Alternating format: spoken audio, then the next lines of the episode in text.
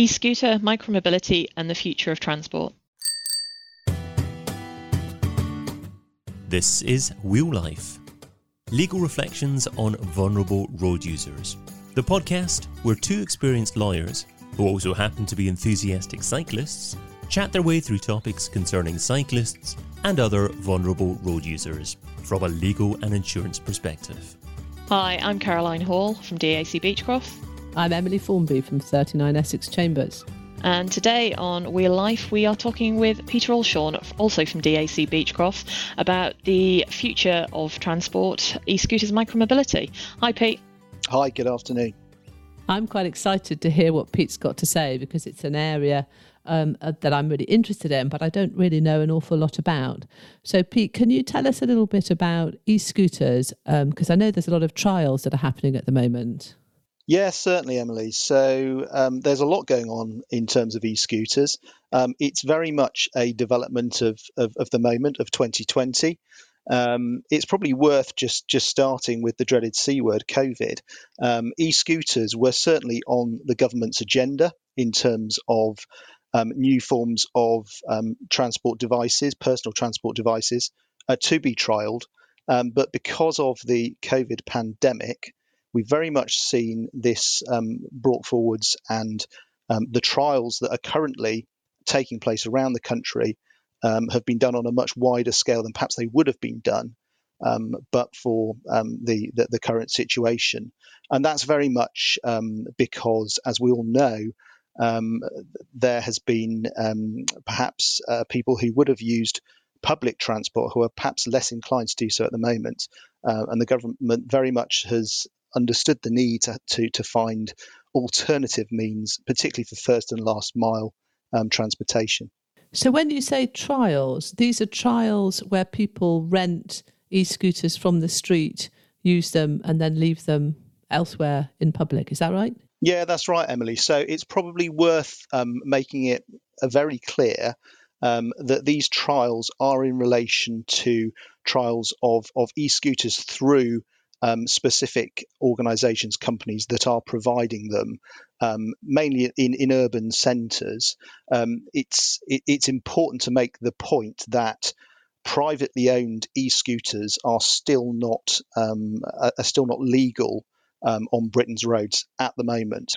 So these trials are very much, as I said, um, via third party organizations whereby someone will, they're mainly dockless, people will be able to um, use a, mobile um, phone application in order to rent one of these, much in the same way as you would do for um, perhaps for a a, a, a, a, bike in in London, the the, the um, famously named Boris bikes. And, um, and and so that that's the way that, that, that, that the schemes are working at the moment. But as I say, it's important to, to, to make the point that they are um, trials, and what what happens over the course of the next year is likely to determine um, the direction of travel, pardon the pun, that the that the government takes in terms of legalising these uh, more widely, and indeed how they're regulated. Yeah, and uh, the first trial um, started in July in Middlesbrough, uh, my hometown. Um, as uh, Pete will always remind me. Um, and uh, it got off to um, a few hiccupy starts with people breaking the rules, even with the e scooters. But by the end of September, 25,000 miles in journeys had been undertaken in the Tees Valley alone on the uh, scooters. And in the first 10 weeks in Milton Keynes, 23,000 miles were undertaken by e scooter rides. So they are being used already quite extensively in the trials. Pete, Caroline and I were talking in an earlier episode about the perhaps unfair um, uh, image of a scooter rider being uh, somebody zipping fast and weaving around the pavement um, uh, between um, startled pedestrians um, and um, jumping on and off the curb, uh, seemingly always dressed in black on a black scooter at night, so quite hard to see. And one of the things that I always find is um, you have because somebody's upright on a scooter, your mind perceives them as a pedestrian and then they come towards you very quickly because quite often it's hard to see the scooter. Am I being unfair on e scooter users? What sort of feedback has there been uh, about not just the miles undertaken, but the, uh, the way in which those miles have clocked up? That's an interesting question, Emily, and I think, um, as Caroline's already alluded to, I think it's easy to um, to paint the picture of um, of e-scooter um, riders um, demonising our pavements and our pedestrianised urban areas. Um, I think you know it, it's inevitable that the media will pick up on on, on incidents of when things perhaps don't go as well. And, and I come back to the point I made earlier, which is um, it's it's very important. Indeed, the government understands the need to gather data um, in, in in many respects during the course of the next year in order to to to understand better how to regulate um, these forms of transportation um, going forwards. You, you mentioned Emily about um, the difficulty of, of, of, of, people being able to, to see these things on approach, and I think that's a point really well made. It's certainly something which um, which our firm um, in in the response to um, the relevant call for evidence um, in in July of this year, we made the point about um, the need for certain regulation around safety standards. So, for instance, um, when someone is standing up on an e-scooter as they are, um, they they they you know they may not be easy to see, particularly from side on. So we've suggested, as well as having daytime or always on running lights um, on these devices, they shouldn't. It, it, might sound odd, but they should potentially have lights um, on the handlebars, on the edge of, of each of the handlebars, because it's all about making them um, e- easy to be seen, as you say, particularly in in, uh, in hours of darkness. What do you think about the point, um, either Emily or Pete, in relation to this, that the human brain at the moment, I don't know about you, if I see an e scooter rider coming towards me, it takes a good couple of seconds for my brain to click in with, well, what, wait a second, there's somebody coming towards me at quite a high speed standing up. How is a pedestrian doing that? Um, do we think that's going to have an impact on potential claims in terms of drivers and pedestrians not having a clue what's coming towards them? Yeah, again, Caroline, I think um, I, I, think that's absolutely right. I think it's inevitable, um, and, and interestingly, um, from speaking with um, um, with with an insurer with an interest in um, in, um, the the current schemes, um, it, it's apparent that actually um, the number of um, of, of, incidents thus far have, have fortunately been uh, fairly low. but it but it's it, you know, it is inevitable that we will see claims um, um, uh, new types of claims involving um, e-scooters. Um, pedestrians is, as you, as you said, is is is, is one area. Um, we'll also see claims involving e-scooters um, in collisions with bicycles because and electric bicycles because inevitably they will be used on cycleways. Um, and of course, that's something which the government is looking at just at the moment in terms of where should these things actually be used if they are to be legalized um, in, in the long term. And of course, incidents with with vehicles. So um, you know, if, if you have a, a, a, a collision involving an e-scooter rider and a pedestrian, then you know there is a chance the pedestrian will come off worse. But of course, if you have a collision involving an e-scooter um, with a motor vehicle, then it's it's fairly certain that the e-scooter rider will come off the worst. So there's lots of information that still needs to be gathered in relation to how these things are used on on on the roads and not the pavements. I should add. Well, I was going to say it would be helpful if we could just clarify. Uh, you were saying earlier about where they can and can't be used, and how, uh, save for the scooters that are taking part in this present trial, they currently remain illegal for use in England. So, how can they be used, and where should they be used? Just in terms of the the trial scooters, you have to be 17 with a provisional driving license to be able to hire one. You can then use it on any road up to a 40 mile an hour speed limit road. They cannot be used on pavements. They must have insurance in place in the background, um, and they are that is provided by the e-scooter provider. You also have to well, it's advised that you wear a cycle helmet, but you don't have to you can still be charged with drunk scooting. Um, so you can't uh, use a mobile phone on a scooter or um, use a or drink, but you can. Um, and also, you can't carry a passenger, so it's one person at a time. You can only use it within the defined area. So the the one of the points Pete just made is about the amount of data that these scooters are tracking. Um, they work within geo-fenced areas. Um, they can only be ridden at 15 up to 15.5 miles per hour, and when they hit certain areas within, um, for example, a pedestrianised area within the trial zone, they have got the technology to be able to reduce the speed down to something like five miles per hour. So pretty much a walking pace um, to make sure that they're not um, a menace to pedestrians around them. I mean, that's very interesting because that is quite a high level of control. Um, I mean, I'm I, am i am just recalling when you were talking about uh, Pete the the the risk of accidents and there will inevitably be accidents. It was back in the summer of 2019 when there was the first e-scooter fatality. Um, you may remember um, tragically uh, in uh, in Battersea, um, coming off the roundabout at Queenstown Road, um, a young woman um, I mean, I, I remember because we, we share the same name. Uh, Emily Hartridge was killed when she um, came mm, off her yeah. e-scooter uh, and was struck by a lorry. Uh, I mean, uh, you know, reflecting on it, the uh, that what stands out to me is that it was an accident that, while it happened on an e-scooter, was akin to any number of, of accidents that we have all been involved in. Um, she was found by the coroner to be going too fast with a underinflated wheel and she lost control and, and, was involved in a collision with a lorry. But of course, as you say, a single person in a lorry, there's no doubt who's going to come off worse from from that interaction. Uh, but interestingly, the underpinning uh, problems were the same old, same old, so to speak. Um, uh, user overconfidence or error or speed or whatever it may be, uh, but just being out of control, not seeing where you are, um, and, and your equipment not necessarily being quite tip top. So it's interesting to reflect while this is a kind of new area that perhaps what it actually leads to uh, is is the same uh, situations we have seen, just sort of packaged, so to speak, in a different form. I, I, I think I think that's absolutely right, um, Emily. I mean, at, at, the end of the day, um, drawing it back to its most basic, that you know, we're we're talking about um, the, the, inevitability of of road traffic collisions, um, and we you know and we know um, that there are a finite number of, of, of, fundamental causes of road traffic collisions, and I think we're going to see a repeat of the same. I think there can be mitigating factors. So, um, whilst there is the level of control that there is currently, during the trials, i.e., that it's um, that, that they're through third-party organisations where they're rented. Um, it's it's it's easier.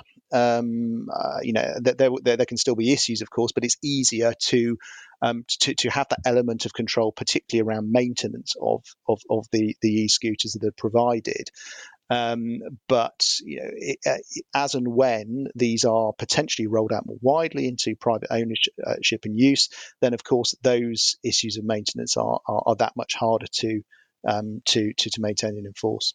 I, I, think this feeds into one of the other consultations I know you've taken part in in the last few months, Pete. I helped you out with it, which is the highway code consultation with regard to uh, pedestrians, cycling priority, and the hierarchy of road users. Uh, yeah. And the imp- and the changes that that they're looking to um, introduce there. Do you want to say a bit more about the highway code consultation? Yeah, sure. I mean, my um, the, the, the main um, observations in relation to the highway code consultation, which of course starts by looking at um, imposing a hierarchy of road users, um, having having regard to uh, vulnerability.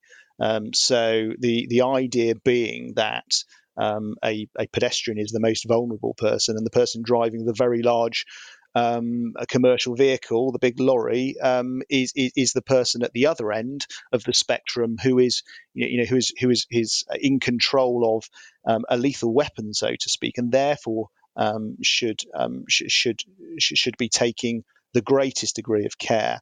Um, I think it's fair to say uh, our view, Caroline, as you know, and we discussed this at length, is that the the proposal um, to, to to that you know that amendment to the to the highway code, and it is rather rather a large one, is good in principle, um, but it's very very important that we don't get to the position where it starts to move towards a, co- a conversation in relation to presumption of liability against motor vehicle users. Um, our view is that that is a very slippery slope Um, each, you know, each we just talked about motor claims, um, road traffic claims you know being caused by different things. Um, and it's really important that each case is dealt with on its own merits. Uh, so i think whilst it's very important that more could and should be done um, so that people driving vehicles or um, uh, are, are, aware of the vulnerability of people around them that that doesn't go any further than that. And i think taking it one step further um, there are um, certain um, uh, proposed amendments to the drafting of the highway code that I think are um, go too far the other way, insofar as I think they don't necessarily protect pedestrians because they almost read as if you're a pedestrian. Don't worry because vehicles will just stop if you step out into into the road. I'm, I'm sort of exaggerating for effect here, but that's that's essentially where it's going. So, for instance, um, almost encouraging um, pedestrians to um, to cross roads adjacent to junctions on the basis that a vehicle should um, stop. Um, it must stop if you've already stepped into the road. We think this is this is dangerous in terms of terminology and could be confusing. Um, the I don't know if I've answered your question there, Caroline. I can keep going if you like. No, I think it does. I think one of the points that Emily and I discussed in our first introduction podcast was in relation to respect for all road users, and I think that was one of the points we made in that whether or not you're on an e-scooter, a pedestrian, on a bike, or driving a big, huge HGV through the centre of London, um, you you've got an equal responsibility to each other as a road user. And I think one of the concerns is of the public in relation to e-scooters, just taking it back there for a second, is mm. that they're treated like toys. Um, people think they're great to jump on and jump off, but the rules of the road don't necessarily apply. And I think that's the the the misconception potentially of the public at the moment. And I think that's what will be interesting coming out of the data in the next 12 months as to how safe these things are on the road. I think that is an interesting point. I mean, the, the contributory negligence issue, and I think we could talk about that for another whole episode on its own. Um, but one of the fundamentals of, of, of our sort of legal system has always been that you have to look at what people are actually doing, what the what the protagonists are actually doing. Yes. And while it's right to say that a car definitely or a motorized vehicle definitely has a, a high duty of care, that a, that a car with a it, is often referred to as being akin to potentially akin to a weapon. Um, we've all seen and we've all experienced situations where you watch a cyclist with a certain sort of form of madness tipping their bike on its side so they can squeeze up the inside of a lorry mm. uh, to get near the front of the lights. And um, I don't think any of us that have seen what happens to people when they do go under a lorry would ever do that ourselves. But it's yeah. always struck me as as just you know one video clip of that action um, would be enough to end any suggestion that it must always be the case that the larger vehicle is to blame or the lorry is to blame. Um, if, you know, realistically in those circumstances, we can uh, immediately envisage a situation where that that um, vulnerable user would never have been seen by the uh, larger vehicle prior to the accident. But um, it's interesting in terms of the e-scooters. There is definitely that attitude of them being somehow less serious than other vehicles. It's somehow a bit of fun. And maybe it's because people scoot when they're children, and then there's been a big gap, and suddenly you're back on a scooter. Um, but they don't seem to be treated with the seriousness that I mean they can go fast, um, and you're balancing. I mean that's the other thing. Has there been much instance of wobbly accidents? Because sort of two wheels and balancing always strikes me as um, actually rather hazardous.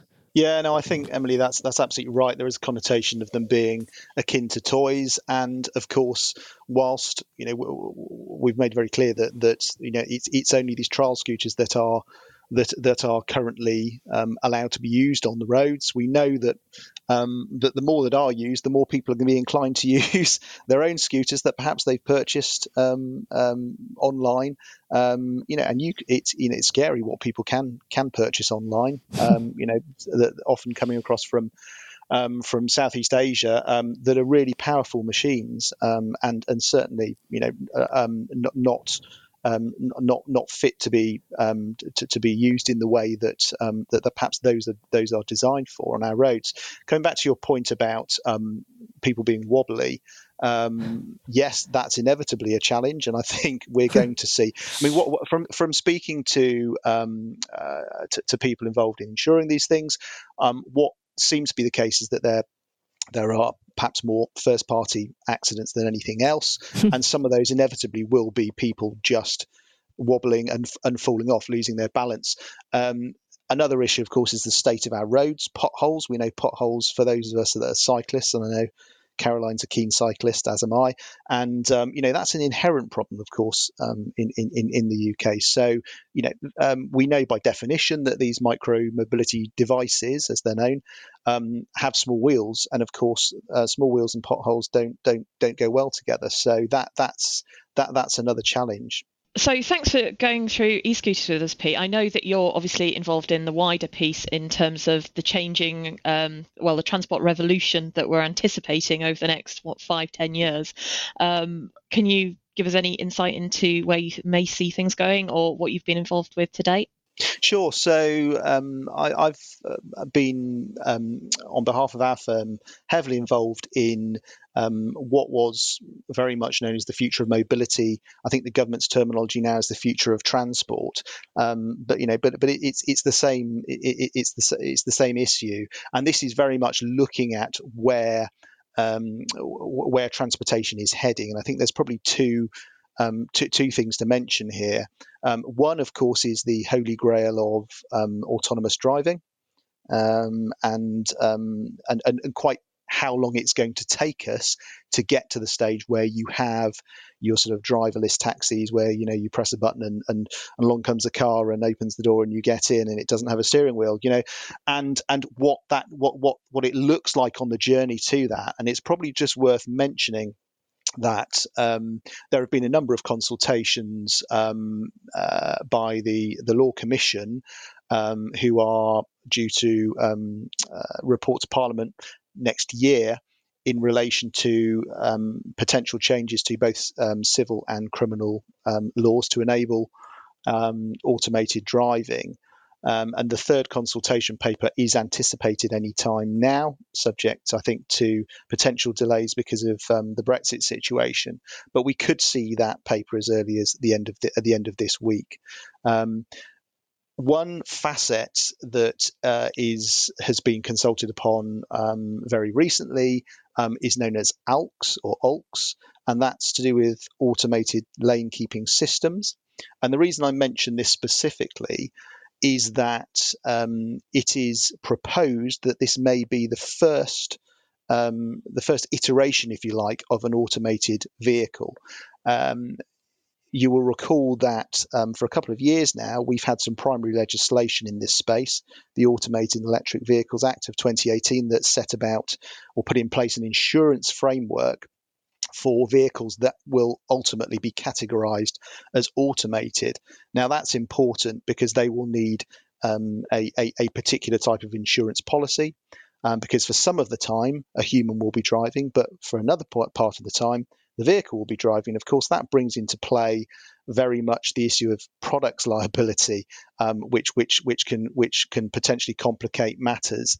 So we've not had um, to date an, an example of an, an automated vehicle, but the government's proposal is that automated lane keeping assistance vehicles, which will be vehicles that are capable essentially of maintaining themselves at a particular up to a particular speed in a motorway lane um, to allow a driver to, if you like, step out of the loop um, for a for a period of time.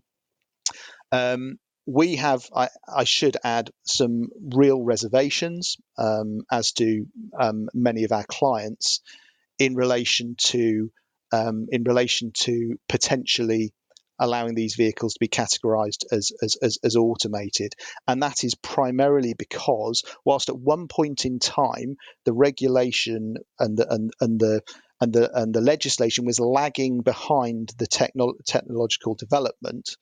We've now, I believe, reached a point whereby, as sophisticated as some of these systems are, um, they are still not infallible, and this is to do with the sensor technology, um, that, that's at play. So, just to give you uh, just a, a, stark example of what might um, come to pass, we may have a vehicle that is um, categorized as, as automated, which will allow a driver to come out of the loop, but um, it's not capable because of the um, because of the existing um, level of the technology. In actually, if it comes to if it reaches its system limitations, it's not capable of taking itself out of a live lane of traffic. So what we could see are vehicles just coming to a stop on on UK motorways um, because the system's reached its limitations. It's not able to take itself onto the hard shoulder. We think that is fundamentally unsafe. I think that does sound quite unsafe.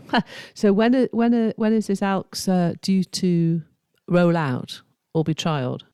So, uh, to a certain extent, um, uh, trials have already have, have already been taking place in, in, in, relation to these technologies as part of the as, of the ongoing trials of, of um, leading to to automated vehicles. Um, w- what we're suggesting is that those trials should be um, sh- should be ongoing for some considerable time here on in. And whilst we're saying, Emily, that that that these ALKS vehicles should be capable of being, um, you know, this technology should be capable of being deployed.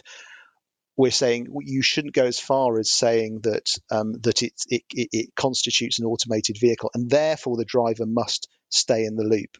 And this all comes down to driver distractions because we know if a driver is allowed to come out of the loop and becomes distracted, we know, and and, and, and there have been many, many, um, um, lots of research on this, that different human beings will take different periods of time to eat to re-engage and come back into the loop. And when you're in a live lane of motorway traffic, that's not great. But to answer your question, Emily, um, the, the, the, government at the moment is is considering the the responses to the call for evidence, and as I say, our firm has has responded to that along the lines that I've just described. Yeah. Um, but but if, if the government does decide to proceed with um, ALKS and the categorisation of ALKS as an automated vehicle, that could happen as soon as sort of um, spring next year. Well, that's absolutely fascinating and a, a, really interesting insight into what we can look forward to next. And, and perhaps Pete, you could come back and talk to us again uh, uh about the progress of ALKS as it unfolds next year. I'd be very happy to do that, Emily. Yes, of course. Well, I think that ties up things for the time being. Um, but I do think another podcast on uh, e-scooters and, uh, as you say, ALKS next year, as the trials continue to progress, would probably be quite a good idea. Yeah, it'd be absolutely fascinating to see how these things unfold. So either we'll have a vast swathe of uh, uh, people lying on the pavements as they've fallen off their e-scooters under nose to tail of cars that have come to ground to a halt in the motorway, um, or we'll have something that looks uh, rather more hopeful for the future. I wonder which it'll be. Perhaps uh, we can get get Pete back and, and find out in the future. Thanks very much indeed for coming to talk to us today. Thanks for having me. Thanks, Emily, for another another podcast. I'll speak to you next time. Thanks very much, Caroline. Bye bye. Thanks for listening. Wheel Life is brought to you by international law firm DAC Beachcroft and Barristers Chambers 39 Essex Chambers. Discover more articles, podcasts, and webinars over at dacbeachcroft.com and 39essex.com.